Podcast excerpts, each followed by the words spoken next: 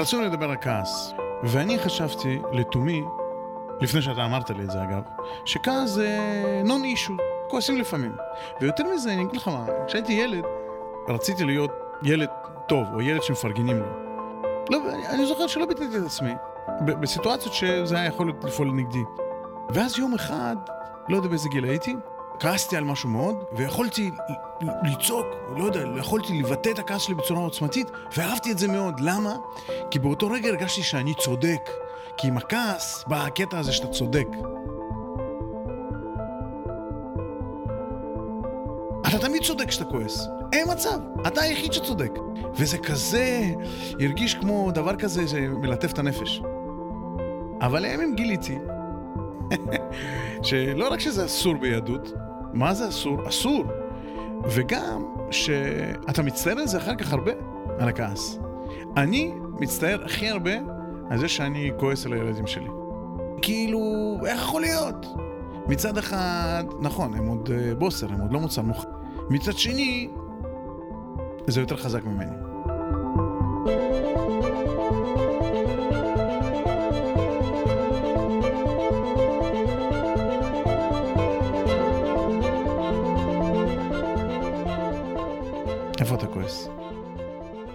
איך החבר'ה בכיתה היו אומרים? בואנה, אתה חמום מוח. כשהיינו משחקים כדורגל, אמרו לי, אבל מה אכפת לך שהוא יהיה שוער? סליחה? שגדי יהיה שוער? מה זה פה, ואהבת ערך כמוך? באתי פה לעשות פה, אה, זה, עמותה של תרומה? באנו לנצח, מה זאת אומרת? ואם לא היה קורה, אם לא היינו מנצחים, אוי ואבוי, הייתי מתעצבן, ו... כאילו עכשיו זה הגביע המדינה ויש פה פרס שעומד על הראש.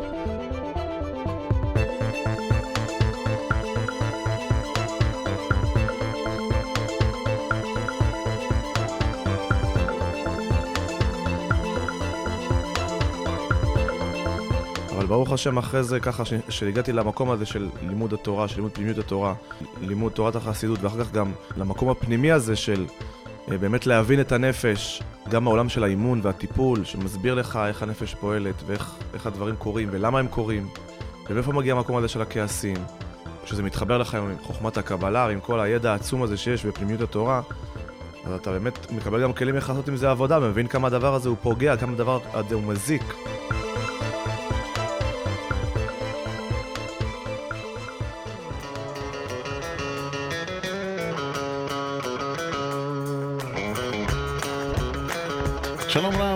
השבים לתוכניתנו הנחמדה, שיח תלמידי חכמים. שווים ממש. אם זאת התוכנית הראשונה שהצטרפתם אליה, מה זה שיח תלמידי חכמים? מה קורה פה בעצם, בשיחה הזאת? אנחנו תלמידי חכמים שמדברים, לא?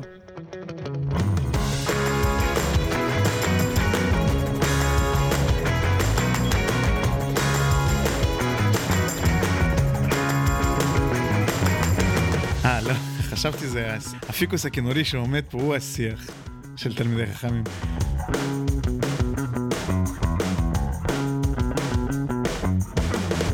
שיח תלמידי חכמים זה הניסיון שלנו ללמוד לנהל שיחה של תלמידי חכמים. למדנו שתלמיד חכם זה הלומד מהחכם, והחכם הוא הקדוש ברוך הוא. דהיינו, לומד מתכונותיו של החכם. חכם זה בגימטריה חיים, שזה נותן החיים, זה הבורא יתברך. אז מה הקשר בין נותן החיים, או החיים, או החכם, לשיח? איפה שיח נכנס פה לתמונה?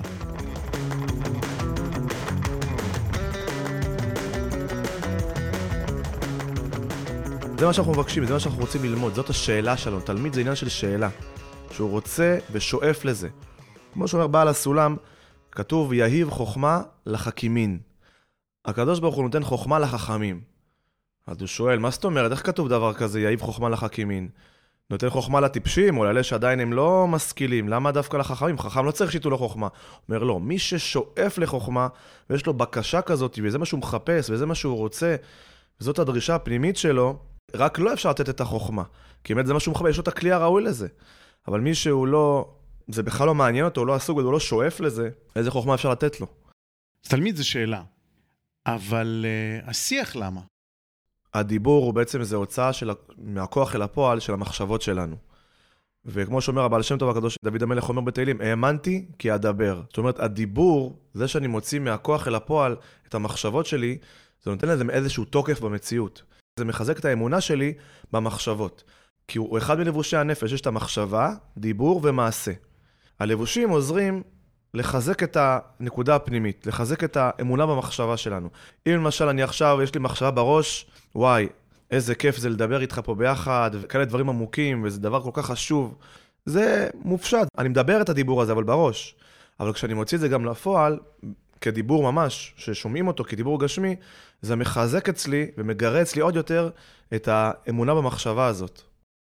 אם אנחנו משוחחים פה, בינינו, ומצד שני, אנחנו משוחחים אל הקהל הדמיוני שלנו. השיח הזה הוא מימד נוסף, כי הקהל הוא לא קיים, הוא בראש שלי, ששם, רק, רק שם הוא נמצא ואף אחד לא מקשיב לתוכנית הזאת. אבל השיח עכשיו מאפשר לי לא סתם להתחבר למשהו שהוא לא קיים. ודבר שני, אני רואה שעם עצמי אני מדבר כל הזמן. אני מנהל את השיח הפנימי הזה. ויש לו צורה מסוימת. דברים שנתפסים בעולם, אני מנפיש אותם באיזושהי צורה, ואני יכול לקרוא לאותו דבר בצורה שונה. לדוגמה, אווירון או מטוס. האם המשמעות משתנה? של הדבר עצמו כנראה לא, אבל של התפיסה שלי כן.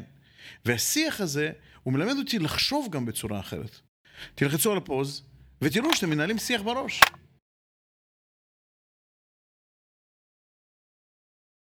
מי, מי, מי, מי מדבר עם מי? באיזה צורה הוא מדבר? אולי הוא צועק עליכם? אולי הוא משקר לכם? יש לנו הרבה קולות, חלקים בתוכנו, וקולות בתוכנו שמדברים איתנו, שאנחנו שומעים את עצמנו דרכם. זאת אומרת, יש לנו את הקול הערכי, שאומר לי מה נכון ומה לא נכון, ומה אמת ומה לא אמת, ונותן איזושהי ביקורת, ומדבר בצורה מאוד מאוד רציונלית. ויש את הקול של צד הגוף, של צד החשק, של צד הרגש, שהוא אומר לי, זה טעים, זה, זה נעים, זה נחמד, אני צריך את זה, אני חייב את זה. ויש לי גם את הקול של הקליפה, שאומרת לי, לא, אתה צריך לדאוג רק לעצמך, ואתה הכי חשוב, ורק אם זה נותן לך תענוג, תפעל את זה, אם לא, זה לא שווה כלום. וזה מה שיעשה אותך מאושר, רק אם לך את הדברים החיצוניים, את האוכל, ואת השתייה, ואת הכסף. ואנחנו, שזה האדם, שהוא כולל בתוך את כל החלקים האלה, צריך לדעת, קודם כל, לשים לב. זה דבר ראשון, קודם כל להיות מודעות לשיחה הפנימית הזאת, לדיבור הפנימי הזה שיש בו, וגם קודם כל להיות מודע מי זה החלק הזה שמדבר בתוכי, ואחר כך לראות עם מי אני רוצה להיות מזוהה, ואיך אני מחבר את כל החלקים האלה. אם אני אומר אני חייב, או אני לא רוצה, במקום אני רוצה לא, אז זה מאוד משנה על איך אני מפרש את המציאות. וזה לא דברים של מה בכך, שאתה יכול לשים אותם בצד. זה דברים שממש ממש יכולים להפעיל אותך בצורה כזאת או בצורה אחרת. כן, כי אנחנו חושבים דרך, דרך שפה. לא בא לי לעשות את הדבר הזה עכשיו. זה לא מה שאתה מרגיש. זה מה שאתה אומר לעצמך בראש, איזושהי מחשבה, כי המחשבה באה כ- כאיזשהו משפט, שיש לה נושא, נשוא ומושא. אבל מה שאתה מרגיש זה שעמום, או חוסר חשק, או כל רגש כזה אחר, בדרך כלל רגש שיהיה מילה אחת או שתיים, כן? אהבה, יראה, גאווה, אה, שעמום, אכזבה, פחד, ביטחון, תענוג. אבל יש את מה שאני אומר לעצמי בראש שגורם לי לאותה, לאותה, לאותה הרגשה. שיח של תלמידי חכמים זה דרך שלנו לחשוב ולהתבטא ולתכנת את עצמנו כמו תלמידי חכמים, או כדי להיות תלמידי חכמים. בדיוק, יש, יש לנו הרבה הרבה דיבורים פנימיים שהם נותנים לנו garbage, נותנים לנו מזון שהוא junk food, שהוא זבל, שמזין את הנפש שלנו בצורה לא טובה, וגורם לנו אחר כך לרגשות לא טובים, רגשות שליליים. כשאדם אומר, לעצמו, אני לא שווה, אני גרוע, אוף, איזה מעצבן. אני לא אצליח. עוד פעם, אני לא אצליח, אין לי סיכוי. כן, די, נמאס לי, בא אין לי, לי כוח לא בא כבר. לי. לא בא לי, כן בא לי, זה נעים לי, זה לא נעים לי. זה, זה, אין, אין לי סיכוי, אני לא מסוגל, אני לא יכול, אני לא אהוב. אז כשאנחנו רוצים להזין במזון בריא לנפש ולנשמה, אנחנו צריכים שהשיח שלנו, גם בתוכנו וגם שיתבטא בשיחות שלנו, בינינו עם, עם, עם החברים, עם האישה, עם הסביבה, שזה יהיה שיח ערכי. שיח שהוא, שבבחינת תלמיד חכם ששואף ורוצה ללמוד מדרכיו של החכם. וגם מקדם אותנו למטרות שלנו, אוכל שלא מעייף את הנפש ואת הנשמה, להפך, הוא נותן לה אנרגיה, הוא בונה אותה, לא משהו שהיום אה, נהניתי ומחר אני שמן בטטה ולא יכול לזוז. בטטה דווקא זה בריא.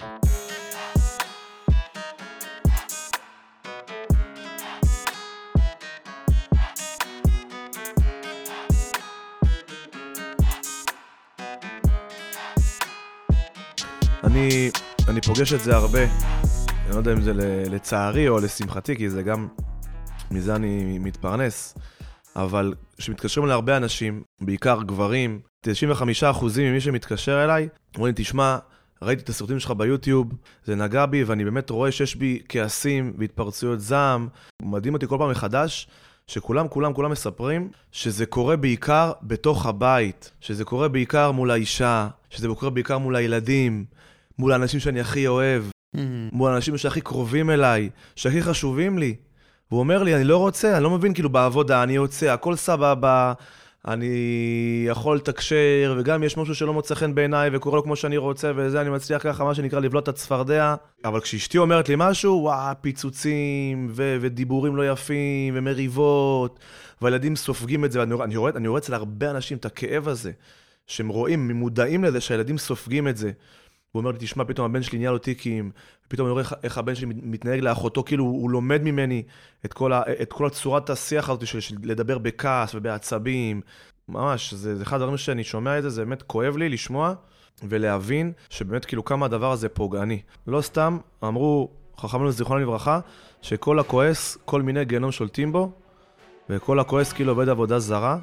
אתה ממש מרגיש את זה, שאנשים כאילו זה משהו ששולט עליהם, והם פשוט אין להם את הכלים איך להתמודד עם זה. זה גם שולט עליך, גם אתה לא יודע לעצור, גם אתה בעצם פוגע ביותר באנשים הכי קרובים אליך, וגם אתה מצטער על זה אחר כך מאוד, ועוד פעם זה שולט עליך. כן, ואתה כועס על עצמך למה אני כעסתי, ואתה כאילו מתסכל, ואנשים נכנסים לזה ממש למורת רוח ולייאוש מעצמם. זאת אומרת, בן אדם שנמצא בדיכאון, בחרדה, אז בוודאי שיש לזה גם השלכות על הסביבה, אבל כעס הוא ממש כאילו גורם נזק נפשי ואפילו גופני לפעמים לזולת, למעגלים שמסביבנו. וכמובן, כמובן גם לנו. זו מידה מאוד מאוד רעה, שהיא באה מהגאווה, מ- מיסוד האש.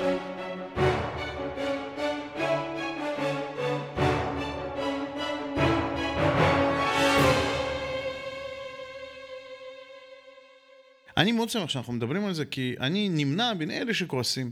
וזה מאוד מפריע לי. אני, אני רוצה לשמוע, אני רוצה עכשיו לנהל את השיחה הזאת ולספוג, לקחת כמה שיותר, בשביל בעוד, לא יודע, שעה, להיות בן אדם שחושב קצת אחרת. מאוד. צריך לדעת שהכעס הוא נקרא רגש שניוני.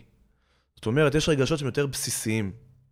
לא ניכנס עכשיו לכל הנושא הזה של רגשות, רגשות ראשוניים ורגשות uh, משניים או שניוניים, אבל הכעס הוא רגש שניוני. יש הרבה דברים שיכולים לעורר את הכעס. זאת אומרת, זה יכול להגיע מתסכול, זה יכול להגיע מדימוי עצמי מאוד מאוד נמוך, זה יכול להגיע מאדם שמרגיש שעכשיו הוא מושפל ולא מוערך, או מזלזלים בו, או מלחץ, או מפחד.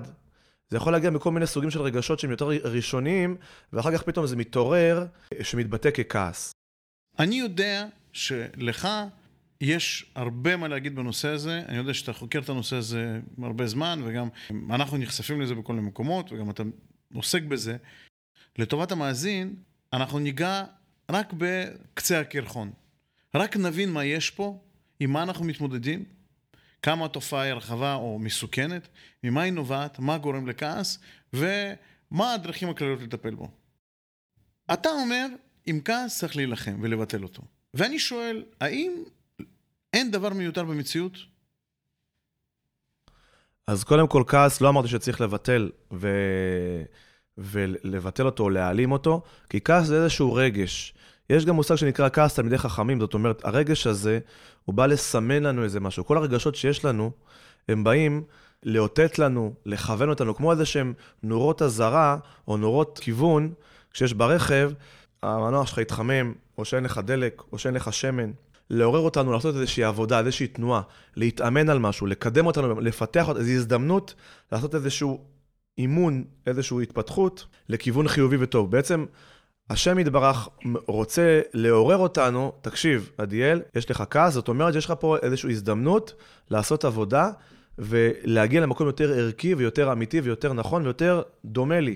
זאת אומרת, הכעס מגיע מהשם? זה מה שאתה אומר לי? כל רגש, בסופו של דבר, זה נקרא התלבשות של אור בכלי. ההכרעה, ההרגשה, האור שמגיע, כן, מגיע מאת השם. כמובן שאני זה שבחרתי לחשוב, לפרש את המציאות בצורה מסוימת, וזה הכלי שבניתי. ויש פה איזשהו, מה שנקרא איסורים, אני קורא לזה איסורים כי הרבה, הרבה אנשים חושבים שאיסורים זה משהו גשמי.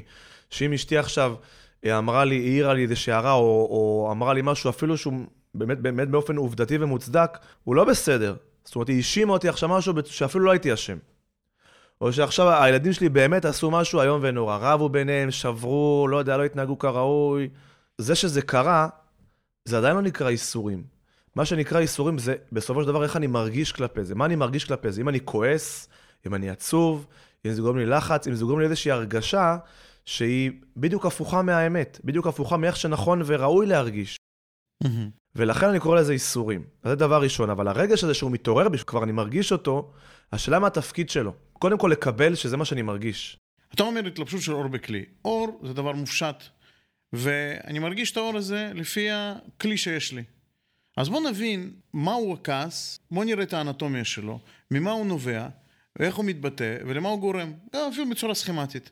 בצורה כללית, שזה נכון באמת לכל המצבים. צריך להבין שהנפש שלנו, מה, מה המבנה שלה. באופן כללי, יש בנו את, ה, את החלק הערכי, את צד הנשמה שלנו.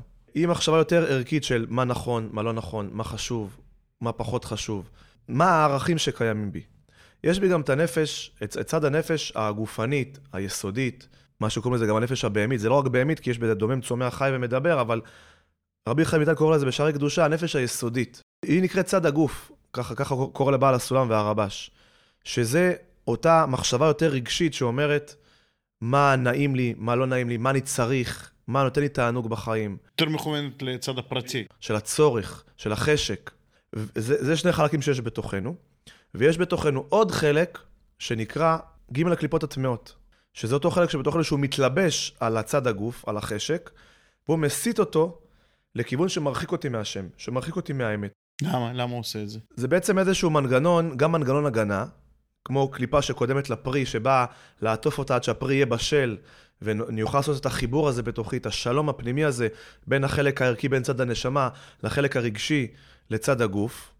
אבל כל עוד אני לא מסוגל לעשות את החיבור הזה, כי זו עבודה שהיא לא, לא תמיד פשוטה וראויה לכל אחד, עד שהוא בונה את עצמו לאט-לאט, אז אני קודם כל רוצה, קודם כל הקליפה מושכת, כדי שאני אדאג לצרכים הפרטיים שלי, לתענוג שאני מקבל, למילוי הצרכים, למילוי החשקים, כי זה מה שמגדיר, מה שנותן לי את הפרטיות.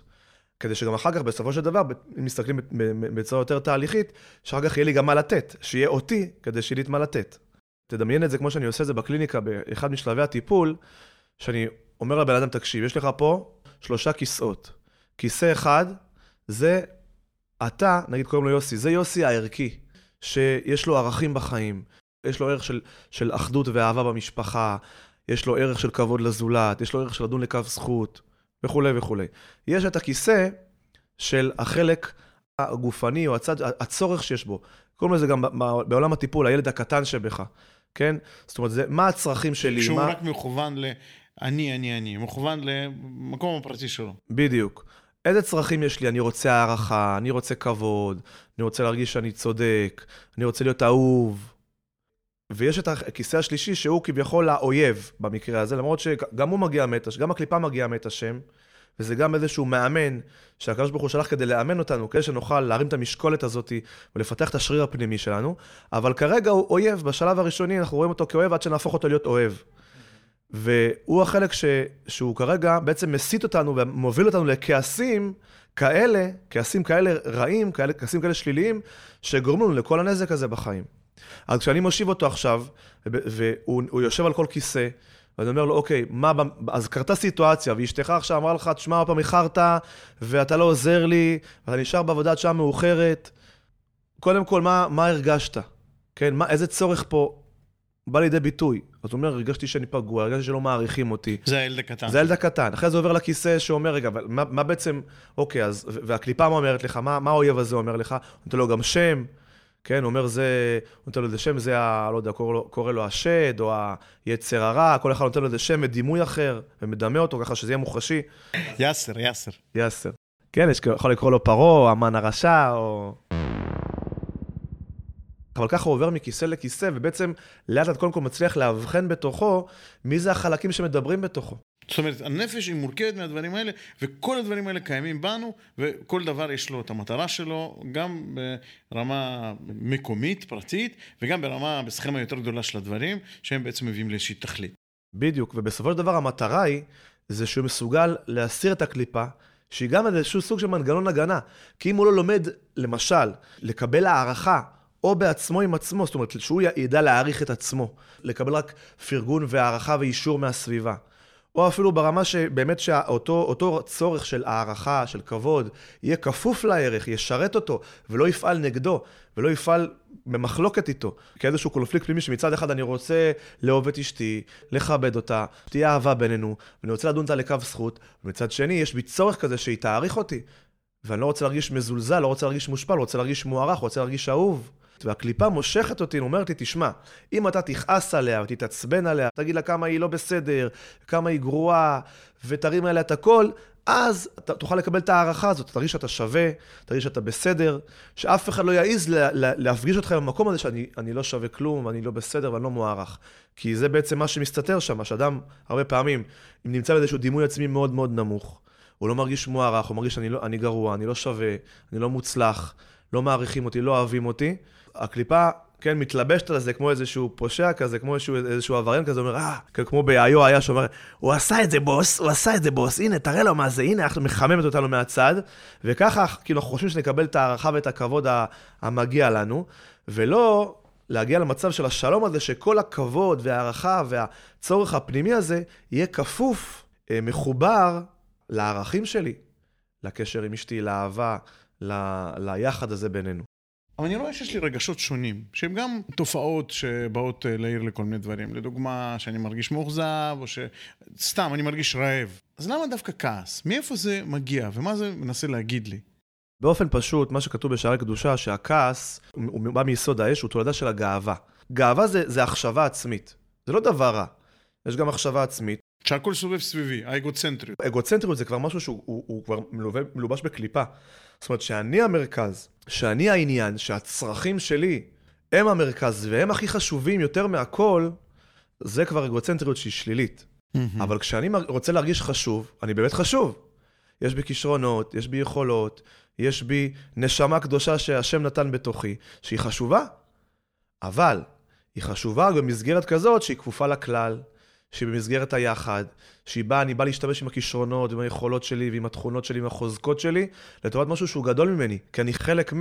אז למה לכעוס? ברגע שהקליפה אומרת לי, לא, אתה הכי חשוב, אתה המרכז, אתה העניין והכל סובב סביבך, ולא קורה כמו שאני רוצה, mm. הצורך הפרטי שלי לא מתמלא, אז מתבטא ככעס, כי אני מרגיש ממש איזשהו מנגנון הגנה שבא למנוע איזושהי פגיעות. כאילו חדרו לפרטיות שלי, פגעו בי גם פיזית וגם נפשית. ואיזשהו צורך שלי לא מתמלא, לא מתממש, אז אני בעצם יוצא למתקפה. Mm. אני בא להגן על הטריטוריה שלי. איך יכול להיות שמישהו חודר לי עכשיו לפרטיות, חודר לי עכשיו לאיזשהו, או פוגע לי בצורך? אני רוצה שיעריכו אותי, ומישהו עכשיו לא מעריך אותי, אומר לי ביקורת, או, אני מתחמם, והאש מתחילה להתרתח, מתחיל לבעבע, וכל אחד עם השטח אש שלו. זאת אומרת, זה שאני כועס שמישהו חתך אותי בכביש, זה לא בגלל שהוא סיכן לי את החיים, אלא בגלל שאיך יכול להיות שהמסלול הזה, הנתיב הזה הוא שלי, וצריך לתת לי כבוד לנסוע עכשיו בנתיב הזה, ואתה לקחת את, את הזכות שלי לנתיב הזה. זאת אומרת, אתה לקחת ממני את מה שהוא שייך לי. בדיוק. אני רוצה לספר לך סיפור. אנחנו נכנסים עכשיו לחורף, כן? עוד מעט תתחיל גשם, בעזרת השם, ותן טל מטר לברכה. תאר לך שאתה הולך עכשיו ברחוב, פה, ברחוב בן גוריון, יורד עליך מבול, ולא היית מוכן. לא תמיד החזאים מדייקים. תחילת החורף. תחילת לא... החורף, מה שנקרא. לא שינית את המחשבה. כן, זה סוג של הימור כזה, לצאת עם מטריה, לא לצאת עם מטריה, לצאת עם מעיל, לא לצאת עם מעיל. אז אתה הולך עכשיו ברחוב ומבול מתחיל לרדת, ואתה כולך רטוב. האם אתה מתעצבן ואומר, מה זה? תראה איך אני סחוט. אני שואל אותך. אה, לא, פחות. נגיד נגמר הגשם, נגמר הגשם, יש שלוליות בכביש, פתאום מגיע איזה ערס עם... אה, כן, עם איזה BMW אדומה, לא יודע אם יש דבר כזה, אף פעם לא ראיתי, אבל נגיד שיש BMW אדומה, ככה עובר על איזה שלולית שקרובה אליך ומשפריץ עליך את כל המים. איך תגיב? כן, בקלות נדלק מזה. זאת אומרת, אם תשים לב, לפני עשר דקות, כולך נהיית רטוב סחוט מכף רגל ועד ראש, אבל עכשיו שלולית השפריץ עליך אפילו קצת, וכבר זה מרתיח אותנו. למה? למה זה קורה? מה שאני מרגיש פה, שיש פה איזושהי כוונה לפגוע ב... בדיוק, זאת אומרת, הפירוש האוטומטי שלנו, הוא אומר, מה זאת אומרת? שייקח אחריות, איך הוא נוסע כמו משוגע? מה, הוא לא יכול להיות זהיר, הוא לא רואה שיש פה בן אדם לידו במדרכה, אבל כשזה גשם, אומר, כן, זה לא משהו שיש לו בחירה, שעכשיו הוא אומר, לא, לא, לא אני... מכוון נגדי. כן, הוא לא מכוון נגדי, הוא גם לא יכול לקחת אחריות. הגשם יגיד, תשמע, יהודה עכשיו עובר, אז אנחנו עכשיו נדחה את הגשם בעוד... זה לא עובד ככה. אתה אומר שכעס נובע מגאווה, ואני בקלות יכול לראות שאם אני חושב שמגיע לי יחס מאותו נוסע על הכביש, בין אם אני על המדרכה, בין אם אני בנתיב לידו, אם אני חושב שמגיע לי, אז כן, אני חשוף לכעסים. אבל אם הייתי יותר בעל ענווה ופחות uh, גאוותן, אז uh, הכעס היה פוסח עליי? זה מה שאתה אומר? אם הייתי אומר לא מגיע לי כלום, אז לא הייתי צריך את המנגנון ההגנה הזה? זה הגיוני? בתור שלב ראשוני, כן. כי כשאתה אומר, לא מגיע לי כלום, זה לא רק עניין של ענווה, זה עניין של שפלות. זאת אומרת, אני מבטל לגמרי את הרצון שלי, את הצורך שלי הזה, לא מגיע לי כלום, זה אומר, אני מוכן לוותר על הערכה, אני מוכן שיזלזלו בי, אני מוכן שלא ייתנו לי את החשיבות שלי, אני מוכן לא להרגיש חשוב, אני מוכן להרגיש שאני לא מגיע לי כלום. אני מוכן לוותר גם על הצרכים והחשקים הפרטיים שלי. בוודאי ובוודאי, אם אני לא, אם אני מוכן לוותר עליהם, אז אין צורך בכעס. אבל מה שאני רוצה לומר, וזו נקודה חשובה, שאם זה יישאר רק ברובד הזה, אתה לא תוכל לטפל ולתקן את הכעס בצורה טובה ומושלמת, כי זה יתפרץ. זה כמו איזשהו קפיץ, שאתה דוחק אותו, דוחק ודוחק ודוחק אותו, בסוף הוא יתפרץ. כי צריך להגיע, כי המקום המתוקן האמיתי הוא, הוא השלום. הוא השלום, זה אותו כלי שבאמת יכול לקבל את הברכה, לקבל את האור, את האור האלוקי, שתהיה הרגשה של שלמות. וזה רק אם תוכל באמת לקחת את המקום הזה של הצרכים שלך, של החשקים, למקום הפרטי הזה, הגופני, ולחבר אותו לערכים. לא לבטל אותו. בתור שלב ראשוני, אני מוכן לוותר עליו, כי ככה אני יכול לזהות בתוכי בעצם מה הקליפה, מהו אותו אויב פנימי, או אותו מנגנון הגנה, או אותו קליפה שהשתלטה לי על, על, על המקום הגופני, הפרטי, החשקי, על הצורך הזה. אוקיי? אחרי שעשיתי את ההבדלה הזאת, אני פשוט צריך להפריד את הקליפה, לסלק אותה ולתת מענה אחר לצורך הזה. והמענה הזה הוא מענה של שלום, של חיבור, של, של תיקון המחלוקת. של להשתמש במחלוקת הזאת לשם שמיים ולחבר את הצד הנשמה שלי עם צד הגוף. את הערך שלי של לאהוב את אשתי, של אהבה ושלום בינינו, ביחד עם זה, שגם יהיה לי מקום וביטוי וחשיבות ביחד הזה שלנו. אבל בלי קליפה. אז אתה אומר שיש דרך לתקן את זה. אמנם, אתה אמרת את זה עכשיו באופן מאוד כללי, אנחנו, אנחנו עדיין על, על, על קצה הקרחון. אני מבין עכשיו מהדוגמאות ומההסברים ומהשיחה שלנו, שכעס יפגוש אותי כתופעה. כי אני מפרש תוצאות חיצוניות שקורות לי, או סתם תופעות שקורות בחיים, ואז אני מפרש אותם, ואז אני יכול לפרש אותם בצורה של כעס.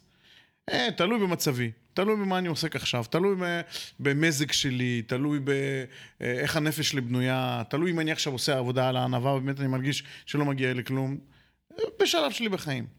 אבל כשהוא מגיע, הכעס, איך מטפלים בו? כי אני לא רוצה עכשיו להשתלח כלפי המשפחה והאישה, ואולי כן יש איזה משהו שהדליק אותי, אבל אני רוצה לכבות את זה מהר, מיד.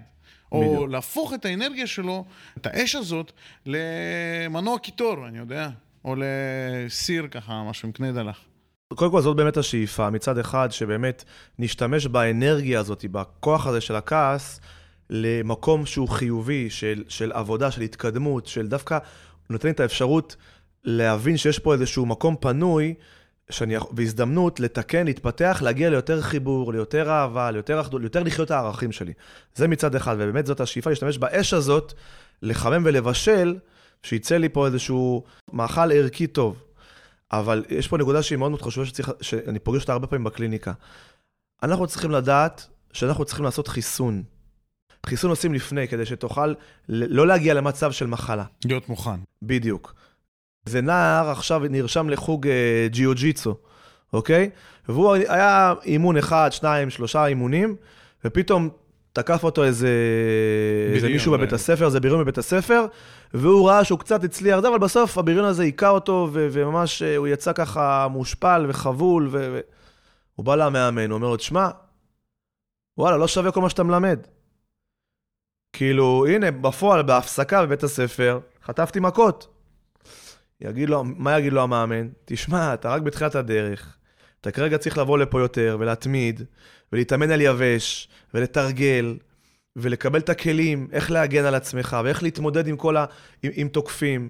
ומה לעשות, ולהתחיל להבין את הראש, ולהיכנס ל mind כזה, ואז אחרי מספר אימונים מסוים, שתהיה יותר מיומן, יהיה לך חוסן נפשי כזה. אתה חושב בצורה כזאת, השירים שלך כבר פועלים בצורה כזאת, זאת אומרת, זה, זה חלק ממך, זה חלק מה, מהמערכת, מהסיסטם שלך.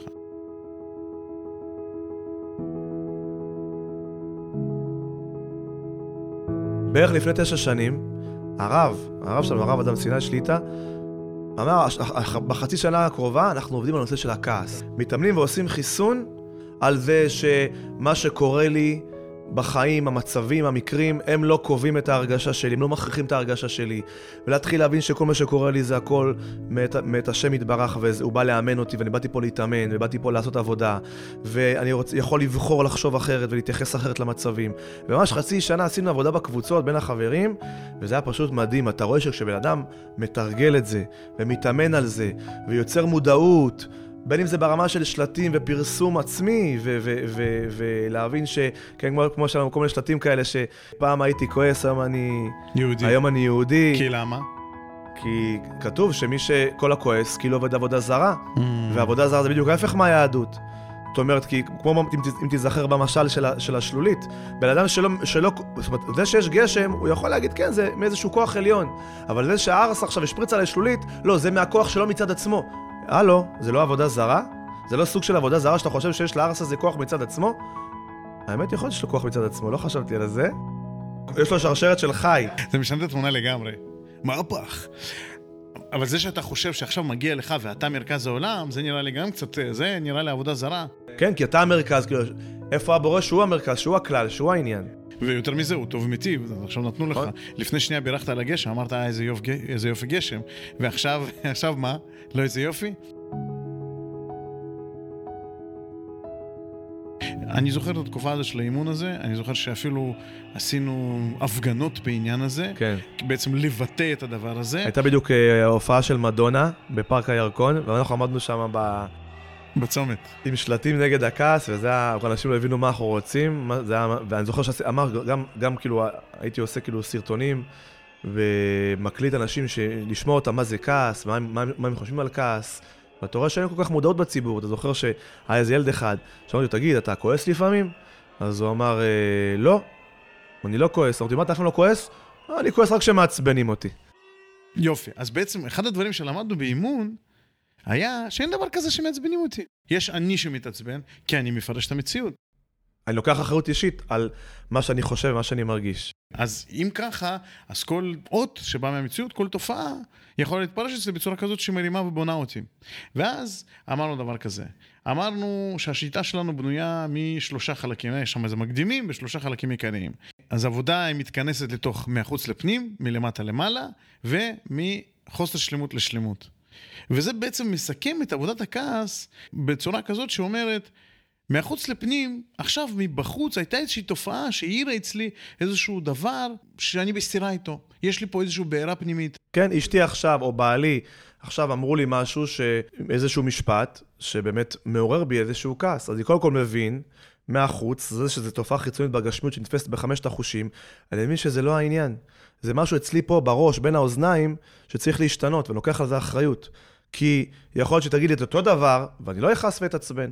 כי תלוי מה אמרתי לעצמי בראש, איך פירשתי את זה, איך התייחסתי לזה. כן, אם דיאטנית אומרת לי שאתה שמן, אני מפרש את זה לגמרי. שונה מזה ש... מי, מי יגיד לי? כמו... מי? מי יגיד לי שאני שמן? מישהו אחר שיגיד לי שאני שמן, זה יכול לפגוע בי. זה מהחוץ לפנים. אני מבין שיש איזשהו דבר שאני לא שלם איתו, שנמצא אצלי בפנים, והתופעה מבחוץ העירה את זה. כן. מלמטה למעלה זה אומר שעכשיו כל מה שקרה לי זה מגיע מלמעלה. זה לא מקרי. זה הבורא עכשיו מאמן אותי ויש לי פה אפשרות להתאמן. זה לטובתי, זה לקדם אותי. מה שקרה לי עכשיו זה מקרה שהוא לא רע, כי אין דבר רע. כל דבר שקורה הוא מגיע מהבורא, הוא בא לטובתי כדי לאמן אותי. יש לי פה הזדמנות להתפתח, הזדמנות ל- לעשות פה איזשהו אימון, משקולת, שאם אני ארים אותה, אני מתפתח, אני מפתח את עצמי ונהיה בן אדם יותר ערכי. זאת אומרת, במקרה הזה של הכעס, שלרוב ב-99% מהמקרים, אנחנו רוצים לפתור אותו על ידי הכנעת הצד השני והשלטת הצדק הצדקני שלנו והקולני והאש שלנו במציאות ולשרוף בוא, עכשיו את כל השדה. בעצם אני מבין, רגע, רגע, אני יכול לגדול פה אם אני אבין שאני, לא שאני צודק, להפך, יש לי פה איזושהי נקודה שהעירו לי שהיא לא שלמה. היא לא שלמה. ורוצים לבנות אותי פה. יש לי מקום לעבודה. לבחור, להתחיל לחשוב ולפרש אחרת את המציאות ולהרגיש אחרת. ומחוסר שלמות לשלמות היא ההבחנה של מה בדיוק הדבר שהכעיס אותי עכשיו. הייתי רוצה שייתנו לי כבוד על ההחלטות שלי, על האמירות שלי. הייתי רוצה שייתנו לי מקום בתור אבא, אה, כשאמרתי או ביקשתי מילדים שבשמונה וחצי יהיו במיטות ועכשיו לא במיטות ואני כועס עליהם ואני נשרף. מה בעצם פה, מה החוסר שלמות פה שאני מנסה, מה הכעיס אותי? הכעיס אותי זה שלא נותנים לי מספיק כבוד בתור אבא, אני אבא לא מספיק אסרטיבי או מה שלא יהיה, ו...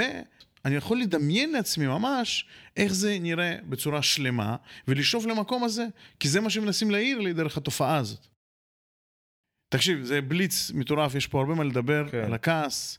אה, מה אפשר להסכים? מה שאני לוקח מהשיחה הזאת זה שצריך חיסון, כמו שאמרת.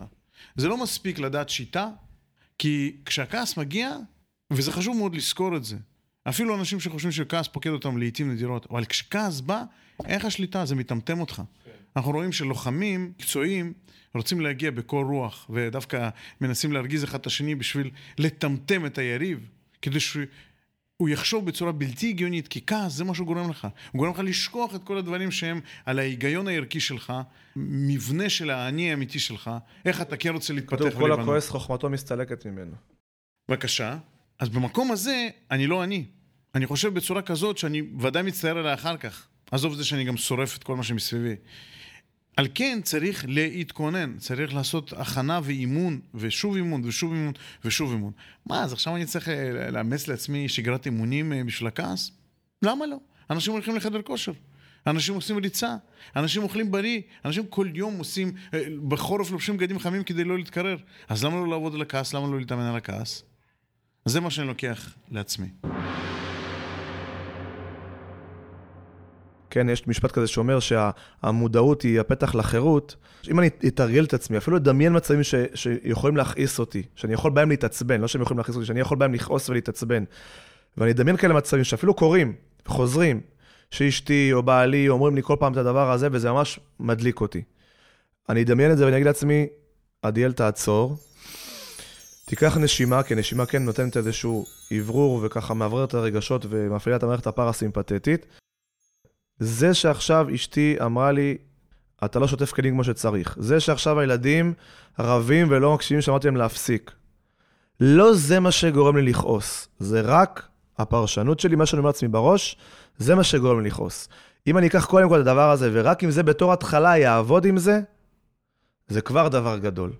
כבר אני חושב שכל האווירת נפש שלי משתנית, ובמקום להתחיל להאשים, ולהאשים שכאילו אני רוצה את הפתרון בחוץ, אני אבין קודם כל שאני צריך לעצור ולשנות את צורת המחשבה שלי, ואם אני ארגיל את עצמי לחשוב ככה, זה כבר ייתן לי איזשהו פתח ללמוד את שאר הכלים, ובעזרת השם לטפל בנושא של הכעס בצורה הרבה יותר טובה ונכונה. אז רגע, אז לבורא אפשר לכעוס? מה זה חרון אף של הקדוש ברוך הוא? הכל מדובר מצד, ה... מצד התפיסה של האדם. זאת אומרת, כשאנחנו, כשמידת הדין מתגלית, כשהאדם מרגיש שבעצם מסתלק האור, מסתלק ההערה, והדין, שזה נקרא הרגשת החיסרון, כמו שאמרנו, כשמתעורר אצל האדם השתוקקות, חשק, צורך, בלי שיש לו מילוי, אז הוא מרגיש דין, הוא מרגיש כביכול שמשמיים כועסים עליו. כי אני לא מקבל את הרחמים, את ההערה, את הטוב האלוקי, אני לא מרגיש אותו. אז אני מרגיש שכביכול יש דין, אבל אני צריך להבין שהדין הזה לטובתי כדי לקדם אותי, כי אני עדיין כלי ראוי לקבל את כל הטוב הזה. אז בסוף, אז, אז מה, אני, מה אני עושה בסוף? איך אני כועס על הילדים בצורה נכונה?